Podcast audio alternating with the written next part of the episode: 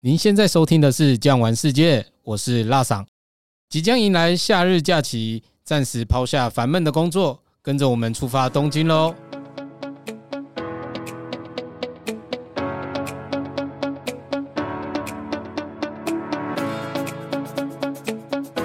今年夏天想好要去哪里玩了吗？夏日炎热对四季分明的日本来说，有很多方法可以摆脱夏季的炎热。登上海拔较高的山区，前往森林系旅游的避暑胜地，亦或者畅玩乐园的夏季祭典，究竟还有哪些值得推荐的特别体验呢？今天就让我们好好聊一下日本夏季必去的景点。欢迎我们今天的来宾，也是资深导游，我们的老朋友了，吴良生吴大哥，欢迎你。各位听众朋友，大家好，又是我吴良生，早安、午安、晚安，或是你现在正在开车当中。欢迎收听今天的节目，那我又来陪大家聊天喽。那小智好久不见嘞，好久不见，好久不见。那这阵子怎么样？旅游复苏了好吗？真的，团量应该是有在越来越多啦。以旅行社的角度来讲，嗯、那吴大哥这边最近带团的团量有增加吗？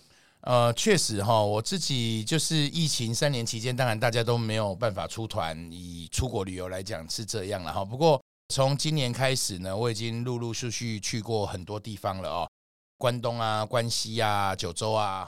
今年大概就差四国跟北海道还没有去，但是应该今年陆续就会去了。所以我觉得在旅游的这件事情上，我们重新开始步向了复苏之路，也重新看到很多经典的景点再出发。这件事情是真的让我觉得蛮有感触，但是也蛮开心的，好像。久别重逢的感觉吧，了解了解。今天我们就想说来聊一下东京部分好了。那提到东京，如果是暑假假期去的话呢，你有没有特别推荐的景点呢？OK，我首先如果是东京，那暑假的话，哈，那我觉得有几个东西大家要先了解一下，就是日本的夏天没有比台湾还要。凉的可能性是很高的，为什么？因为像是其他有很多叫做都会区，他们是在所谓的温带，温带就是太阳直射角度没有像我们热带一样，所以他们叫做热的时候很热，冷的时候很冷，所以呢，他们温差比较大，所以在冬天的时候呢，可能就是下雪啊，一片白雪皑皑，可是夏天的时候。就是太阳大到很可怕，四十度、四十一度都有可能。所以，其实夏天去东京的话，那有分成几个层次啦。我个人会觉得说，这个行程上可以去一些比较中间有让大家觉得舒服的地方。如果全部都卡在都会区里面，有的时候很热，会觉得太过于拥挤忙碌了。也许可能可以去。一些比较悠闲的地方做一下搭配嘛，因为旅游行程就是这样，一出来就是四五天，所以呢，要有紧也要有松，要有悠闲也要有欢乐。那我觉得一个良好的搭配的行程的话呢，是我们旅客的福气啦。所以说也不是说夏天去到日本就会来得比台湾凉快，对不对？应该是说看地方。当然，如果要比较凉快的地方，我们现在先随便讲，因为以关东为主嘛。今天我们主讲是关东。那以关东来说的话，譬如说像是常听到的有什么轻井泽，OK，那为什么？因为它是一个半山腰嘛，往高地上面去嘛。再往胜北边去的话，往小东北方向走也是有凉的地方。但是有一个地方可能大家没听过，或是大家已经忘记了。其实往西南边走叫做伊豆半岛，其实也是一个非常舒服的地方哦。而且比如说去到东京，你会发觉。东京里面都是都会区，那就像前阵子我才刚跟另外的伙伴聊了关西嘛，关西要找洗温泉的地方，其实也不一定那么的 OK。可是像关东地区的话，有很多有名的温泉，刚好伊豆半岛那边也是温泉非常有名的，有很好的饭店啊哈。那所以说往这个方向走，我觉得是一个可以考虑的方向，往伊豆半岛去箱根啊，暑假嘛也很适合亲子。大家一起去，因为不管是有什么海盗船呐、大涌谷啊，再加上缆车，这一些各种交通工具，其实在台湾就算有，它都很独立，但是没有办法像日本这些地方，它把它做成一个很完整的配套。那但是这些体验，那当然更不用讲啦。如果是暑假的时候，还是一定要去迪士尼嘛？因为如果没有去迪士尼的话，哎，今年迪士尼四十周年呢，四十周年的迪士尼，今年不去，要等到明年四十一周年才去吗？好像有点奇怪哈。四十周年就真的是一个很特别的纪念了。对，跟各位讲一个小消息：如果你今年有去东京迪士尼的话，你里面可以买的东西现在都被限量了。哦，是吗？真的，因为日本出现了所谓的大量的填卖，填卖就是转卖，转卖就是黄牛，就有人专门一张年票，然后进去出来，进去出来，因为有很多限量的东西，一进去。他就是买到全部双手带着都是满的，然后出来之后，甚至还有那个杂志的记者啊、电视台啊潜入跟踪啊，发觉他们就是有集团在做这件事情，一天就买掉快要一千万日币的货。现在迪士尼元方当然也不可能让大家不买东西，可是就是这些四十年周年的大东西、小东西，每人每一次限购是有额度的，你不可能无止境的买，所以呢。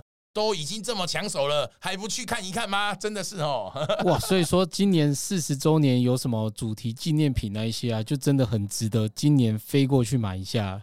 因为其实东京迪士尼今年我觉得做了一个蛮重要的一个改革啦，哦，可能也是因为疫情的关系。那他在疫情期间他就已经很认真的在做 ReHome，就是这个改装。改装里面呢有几个经典款项是什么？美女与野兽。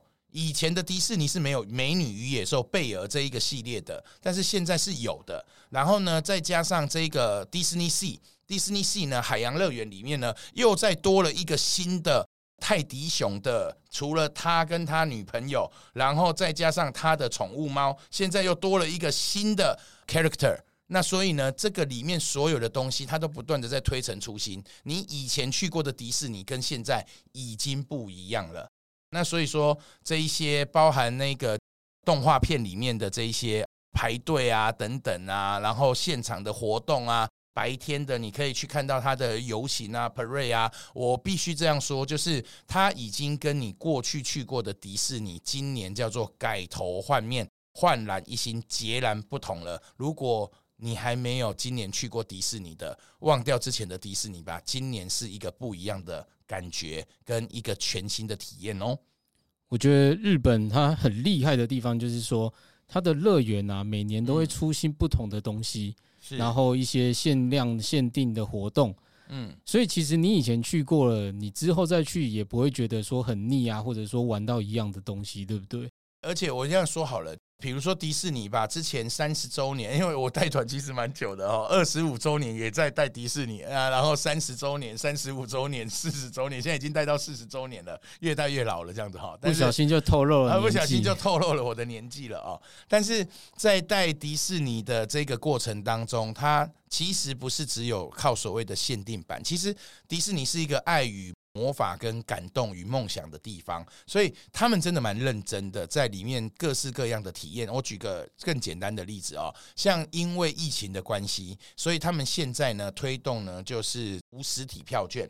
但是一个这么简单的事情，无实体票券，但是它在前面的配套跟影片。现在我觉得，就是大家好像你都还没有去过迪士尼，你在线上都已经把迪士尼好像看过了。那你会觉得说，那还有什么好看的？可是等你到了现场的时候，你听到那个音乐，看到现场的工作人员带给你的那些感动跟体验的时候，你会觉得，嗯，我果然还是要花钱人进来感受跟体验。就好像旅游不能虚拟线上旅游，人一定要到现场亲自吃到、亲自看到、亲自闻到、亲自。身体去 touch 到你，才会有真正的明白，真正是落实在自己生命当中的一种感受嘛？对啊，所以我会这样说，就是迪士尼很用心。那如果像我自己两个女儿的话，哇，这个事实上，其实我今年就是在暑假之前，我就已经安排好，我要带我自己女儿跟其他朋友借用贵公司的团，然后我们要一起去玩一下迪士尼了，真的是蛮棒的一个选择啊。对，因为像日本迪士尼啊，或者是环球影城这种乐园，它真的很适合带小朋友去，然后就一整天在里面畅玩一天。让小朋友尽情的放电的那种感觉。然后呢，像我是属于呢这个团体旅游派，我这次就选择团体旅游。我自己听小朋友在讲啦，其实小朋友也是有感觉的哦。小朋友就是跟着妈妈，虽然是一群认识的人，然后也有一群其他小朋友，可是他常常跟我讲的一句话就是说，去日本每次自由行都在等。哇，这句话我觉得就非常关键跟精髓了。为什么？因为如果没有专业的人帮你在安排这一些行程。你很多时候，但是在等车、等下一个点、等这个、等那个，然后你会发觉一天办不了多少事情。可是，如果我们今天去选择一个叫做专业的服务，当然会有一些费用，可是因为它有量啊，整体算下来真的有比较贵吗？其实要把时间跟金钱，还有最重要的是你会花费的心力。一起比较下去的话，其实跟团真的是一个蛮好的选择。所以像我自己，我也是直接就跟公司讲了，就是哎，那我要带我女儿出去端午连假这一趴，就用公司的团好了。因为 你都做好了，我还何必自己给波赢呢？就算我自己是日本专业导游，我不用 report report 啊，把自己的时间重新再做一些很狐狸花哨的事情，我觉得没有太大的意义。重点有抓到就好了。真的，真的，而且提到团体旅游，我觉得我个人认为啦，嗯，最大的差异就是在交通的部分，因为在关东啊，或者是关西其他地方，其实也都一样，只要在比较偏远乡下的地方，虽然说日本它都会有新干线，会有 JR 地铁可以搭，但是其实在一些偏乡地方，最方便的真的还是用游览车或者是包车的方式，而且各位知道吗？今年。真的不要觉得团费变很贵，你知道游览车爆炸贵吗？很可怕。这个今年的日本哈，它是这样，它汇率降低了，但是物价就跟着上涨了，所以呢，叫做朝三暮四跟朝四暮三之下，整体的成本绝对没有比较便宜。总体来说，但是旅行社很多其实都是蛮认真在想办法把这一些价格回馈到我们的。旅客身上，那更重要的是呢，就如同刚刚小芝跟我们讲的哦，就是有一台车可以跟着你跑着上山下海，去到很多地方。不要讲别的啦，我在关东，我要去泡个温泉，我不是要去洗大众池哦，我不是要去泡钱汤哦，我不是要那种三百块就搞定的那种就怂的物件哦，我是真的想要在露天风吕里面，然后呢，晚上或是一大早可以有一个。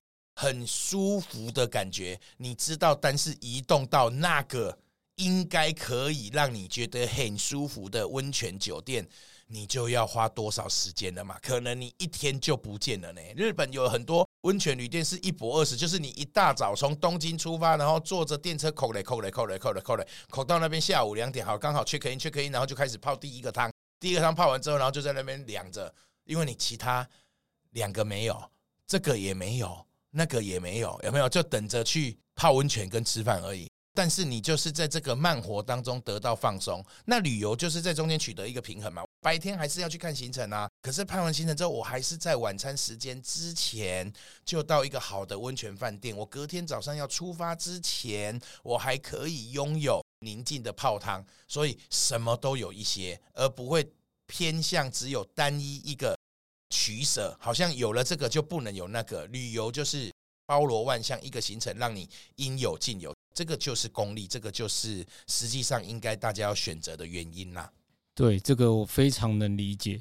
那刚刚我们也提到了有温泉这个地方，用游览车的方式绝对是最方便的。有好多地方，我随便举啦，像我刚刚讲的伊豆、香根吧，香根你还可以做个小田鸡啦。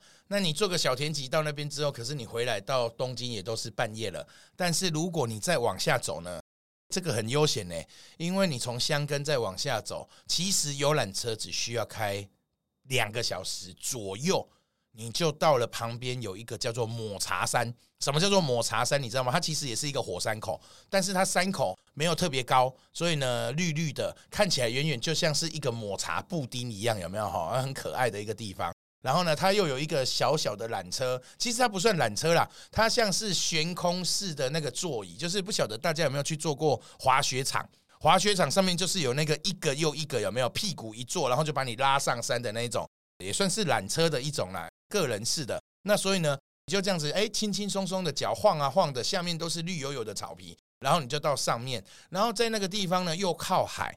靠海之后呢，那个海产又丰富，哇，那个真的很好吃呢。所以呢，又有海鲜，然后又在山上这样子看一下，看完之后呢，哎，觉得天色即将暗之前，游览车再顺路开个二十分钟。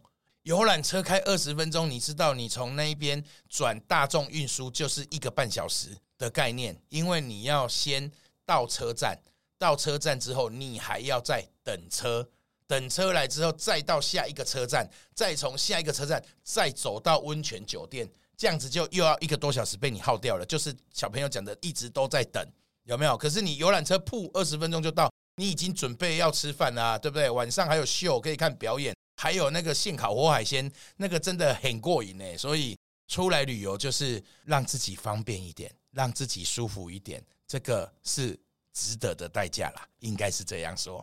对啊，自由行跟团体旅游差异真的蛮大的。嗯，像刚刚提到的，自由行就真的是要等车，或者是你去餐厅的时候也是要排队，有些都没有办法预约嘛。是啊，是啊。对，那像刚刚提到火烤海鲜，还有秀可以看。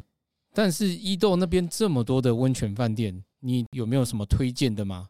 应该是这样说，先给大家一个基本概念：所有的温泉饭店理论上合理的状况下，应该都是一泊二十，也就是说住一个晚上，然后会有晚餐跟早餐。那早餐我们先不讲嘛，当然有的饭店是以早餐超级豪华闻名，但是晚餐的时候呢，在伊豆地区哈，为什么伊豆特别？这边一定要特别多讲两句。就是呢，伊豆地区啊，不晓得各位有听过日本有个得过诺贝尔文学奖的大文豪，叫做川端康成啊。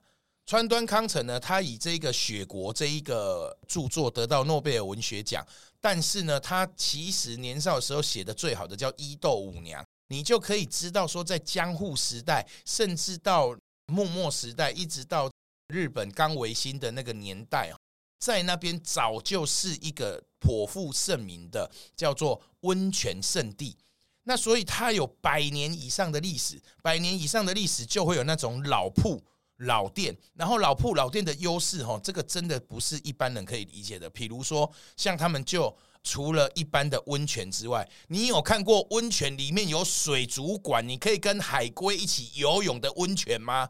没有嘛，对不对？这个就是里面有一家百年以上，它第一间盖了之后，后来实在是太受欢迎，又盖第二间。原本他们的招牌是鸽子，那鸽子呢，在日语叫做哈斗斗，哈斗汉字哈写作一个左边是一个九，右边是一个鸟，叫做鸠，所以原本是鸠屋这个集团，然后呢，实在是太多人要去了，又盖一个新鸠屋，被客人拜托到盖温泉饭店的温泉旅馆，你有听过吗？然后里面还放了那个海龟，陪你一边泡温泉，看着海龟游泳，这个等级你有看过吗？然后呢，他们晚上不是一般的坐在房间里面这样吃会席料理哦，他还因为旁边那个鲍鱼多啦，什么海带多啦，然后那个花枝套 Q 多啦，所以他们就弄海鲜。他们最豪华的是什么？在你的晚上的会席料理上，直接用龟裂熊青耶。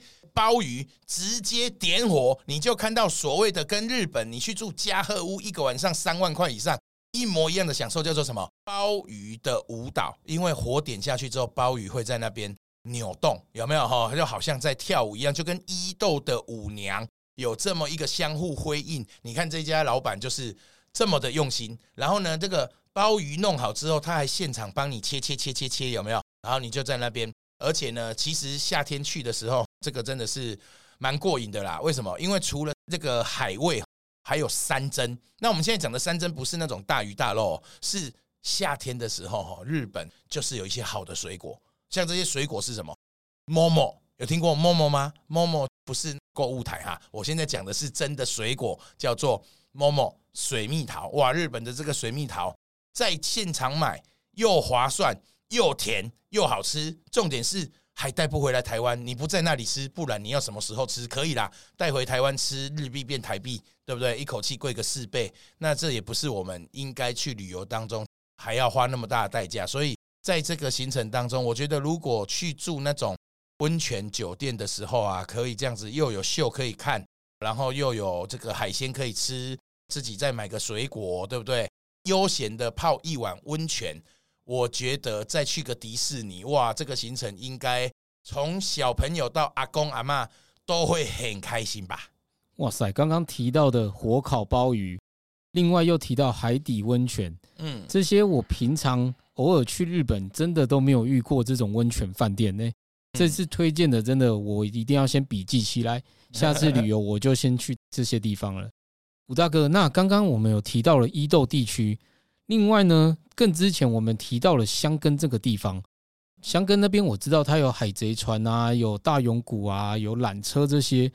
如果说真的要去这个地方游玩，你有没有什么比较推荐的游玩方式？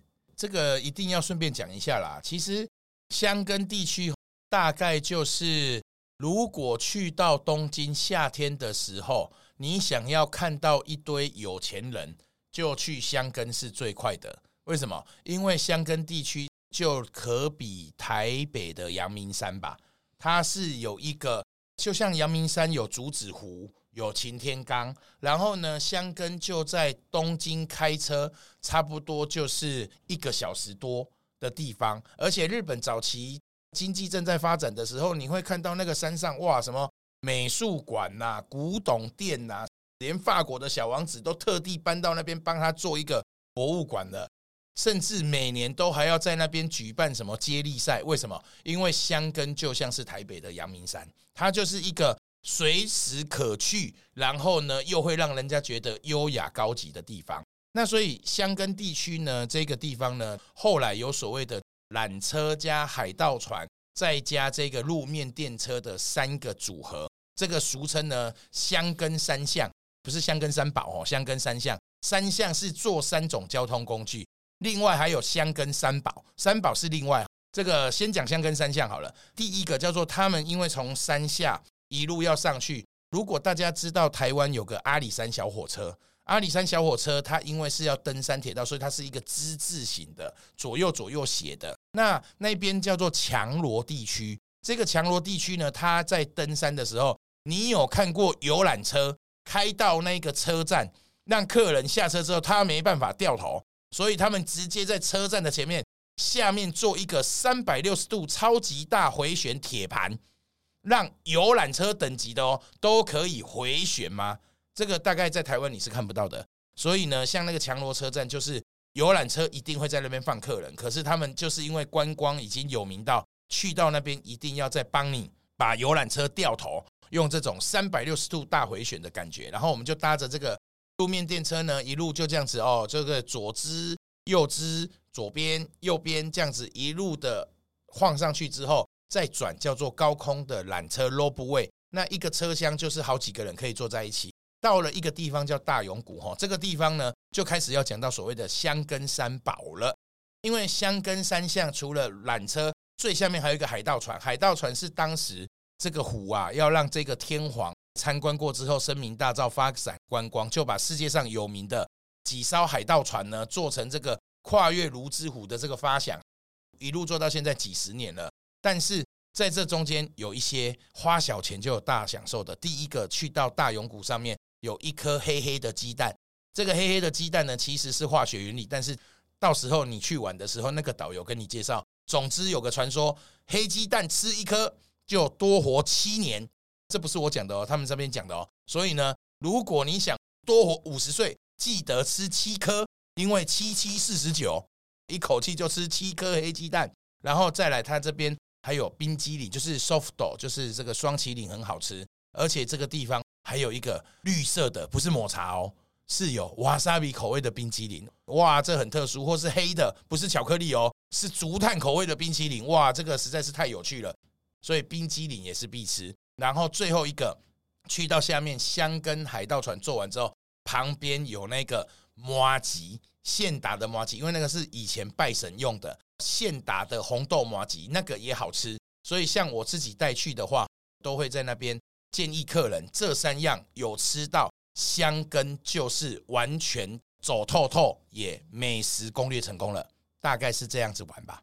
这个行程真的是堪称完美，除了有箱根三象、登山铁道啊、缆车，还有海贼船，另外连美食都已经帮我们都介绍完了。那我记得箱根那边。它是不是有一个叫做海上鸟居的神社？这个地方你推荐去吗？这个如果可以的话，因为你在坐海盗船的时候，第一个在搭到箱根港的这个地方呢，你就会看到海上，哎，怎么有一个立起来的木头柱啊？这是什么东西呢？这就是海上的鸟居。这也讲到箱根的神社。其实从历史的角度来看，日本过去有发生过两次东边西边的大战争。第一次叫做源平和战。当然讲这个可能大家听着会比较沉闷。总而言之呢，就是有一个故事当中的重要人物，他如果没有来到箱根的这个神社，没有得到所谓的水神的保佑，他是不可能反攻复仇成功。这可比呢吴国跟越国的。越王勾践的复仇故事啊，那所以呢，这个东西呢，可以让大家呢，除了听到这个之外，最重要是我刚刚讲的超好吃的红豆麻糬就在那个地方在卖，而且那上面哈，如果你想要生孩子的话，有一个传说要去上面摸一棵树，还有你要带个水壶去那边装水，因为这个水叫做九头龙水，喝了之后也是跟那个黑鸡蛋一样，所以上面吃完蛋，下面要再喝一杯水，就是呢，活到。比你预计的还要长很多倍，因为所有可以让你健康的东西，你都吃都喝了，哈哈，就是这样哦。吴大哥真的是介绍的很详细耶，什么美食啊、历史都可以说的倒背如流。那刚刚都有提到说，像箱根啊、伊豆这些地方，我很好奇一点呢，这些地方都可以远眺富士山吗？当然可以啊，这个就是关西地区没有这一个优势了啦，因为富士山。其实是被几个行政区包围，不管是静冈县啊，或者是这个山梨县啊，哈。但是重点是因为它是日本最高峰嘛，所以它的高度是三千七百七十六。这个高度呢，没有其他的遮蔽物之下，就算你从东京一路到最西南边这个我讲的所谓伊豆半岛，然后刚好去了那个抹茶山，就是大势山的这个山顶，然后呢，你就这样子晃啊晃，搭着小缆车。然后到了山顶上之后，你往富士山的方向看，只要天气好，就是说不要阴天，不要被云遮住，你就会看到，哎，为什么那边有一个圆圆的白白的顶在那边，那个尖尖的是什么？我就会跟我的旅客、跟我的朋友说，不用问，那个就是富士山。我们就是运气好，看到了富士山，这是一个吉祥的兆头。那所以说呢，富士山。不管是在箱根啊、伊豆啊，只要越过了他眼前的那座山之后，在山的上面刚好都可以看到。而且箱根越过去就是御殿场，御殿场再往上走就是富士五湖了。今天小智是跟我们聊关东嘛，其实我知道你们好像也有其他往富士五湖走的行程啊。以后有机会我们再来聊这个。所以富士山旁边也是蛮好玩的，也有蛮多温泉酒店的。但是今天如果是以基本关东来讲的话，我想。箱根跟伊豆都看得到富士山，答案就是 yes，没有问题，真的完美。我觉得这个行程我非常喜欢。